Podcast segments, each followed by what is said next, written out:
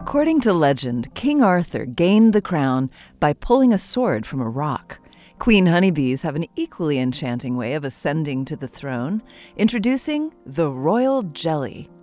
This special jelly is made of water, proteins, fatty acids, organic acids, vitamins, and minerals. These substances are mixed with bee milk, a liquid produced by young worker bees. When the reigning queen begins to show signs of old age, worker bees select her successors from among the developing queen bee larvae.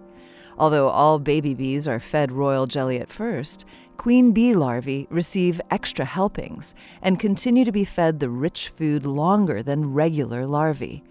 The jelly fed to developing queens is also packed with higher concentrations of sugar and various proteins. The results are spectacular.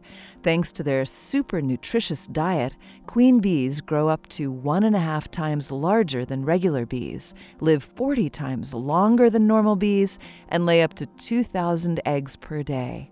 Inevitably, entrepreneurs have attempted to capitalize on royal jelly by creating jelly infused dietary supplements that supposedly make people stronger and more virile.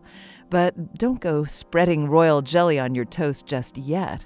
Although it does the trick for bees, there's no solid proof that the stuff will make you king or queen for even a day. This moment of science comes from Indiana University.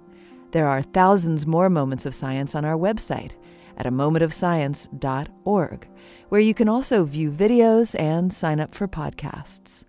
I'm Yael Ksander.